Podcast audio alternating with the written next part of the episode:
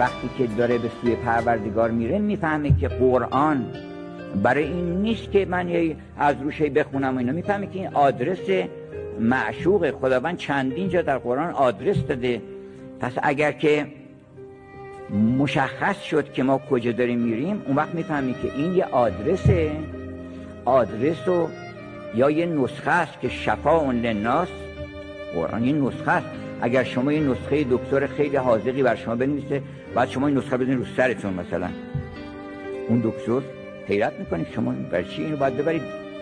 دواخونه نگاه بکنن ببینن. این چیکار داری می‌کنی با این نسخه؟